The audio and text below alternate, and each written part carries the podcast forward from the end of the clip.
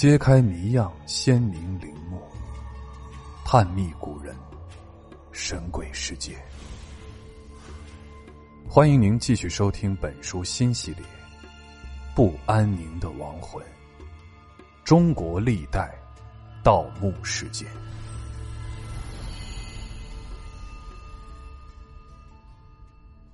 在村民的指引下，考古工作者来到了这些碎石旁。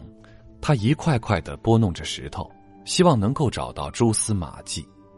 当他拿起一块石头时，他发现在这块石头上头有清晰的人工凿痕。现代人开山都是用炸药，这块带有凿痕的石头可能就是两千年前凿墓时留下来的。兵马俑的主人墓应该就在狮子山上。山上几十厘米厚的土层下就是石头，找墓的洛阳铲毫无用武之地。考古人员只能再次把目光投向了兵马俑坑，希望能够再次发现有价值的线索。在俑坑中，考古人员发现了更多的反常现象。俑坑的四壁十分的随意和简陋。似乎根本未做平整，坑壁上的土已经松散和脱落了。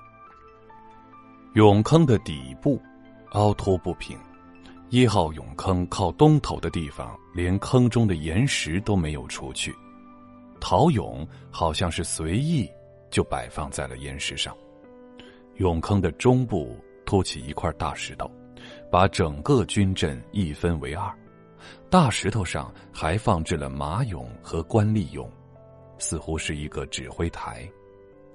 这些岩石已经影响到了兵马俑的布阵，而清理掉它们并不需要投入很大的人力和物力。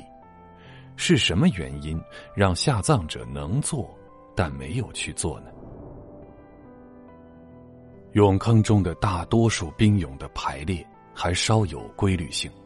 每排陶俑的数量大约是八个，前后两排的间隔也差不多，但有很多地方却非常凌乱，有的每排人数只有两三个，前后排的距离也拉得很开，陶俑稀稀疏疏，而有的每排俑数却达到了十几个，陶俑全都挤成一堆，根本没有军队的队列阵型的样子。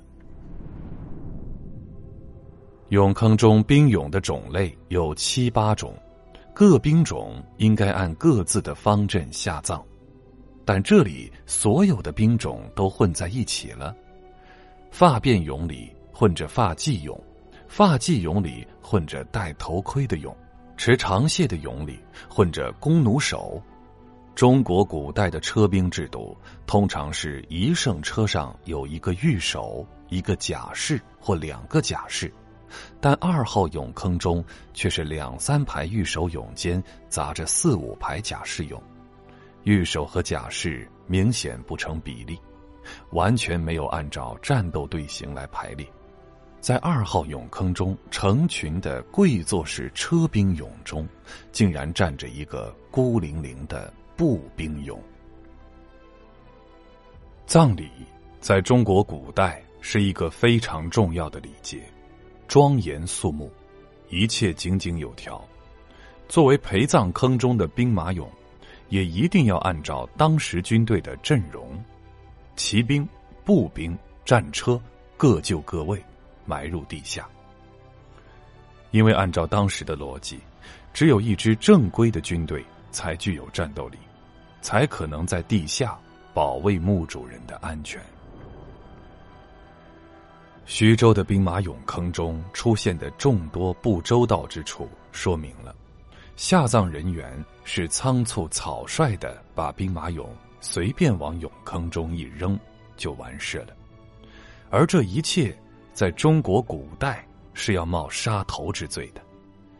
这混乱不堪的兵马俑军阵背后，必定隐藏着某种重大的计谋。两千年前的徐州。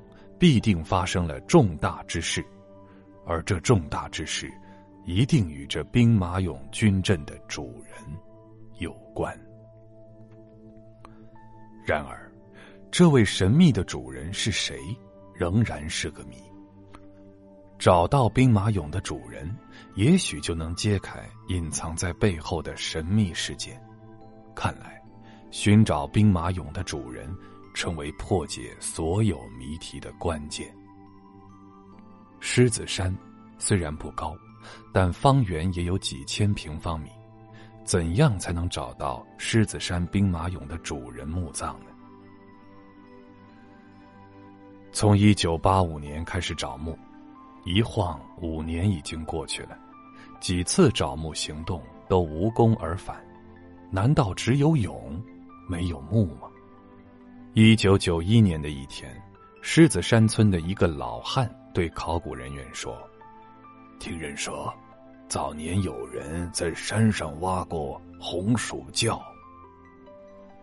狮子山是一座石头山，山上的土层很薄，在这几十厘米厚的土层上，怎么可能挖出两米多深的红薯窖呢？如果要在山上挖一个红薯窖，这个地方的基土层必定很深。这种情况只有一种解释。山岩之中原本是没有大面积泥土的，有可能是后来人为搬运而来。那么，是不是红薯窖正好挖在了墓穴的填土层上呢？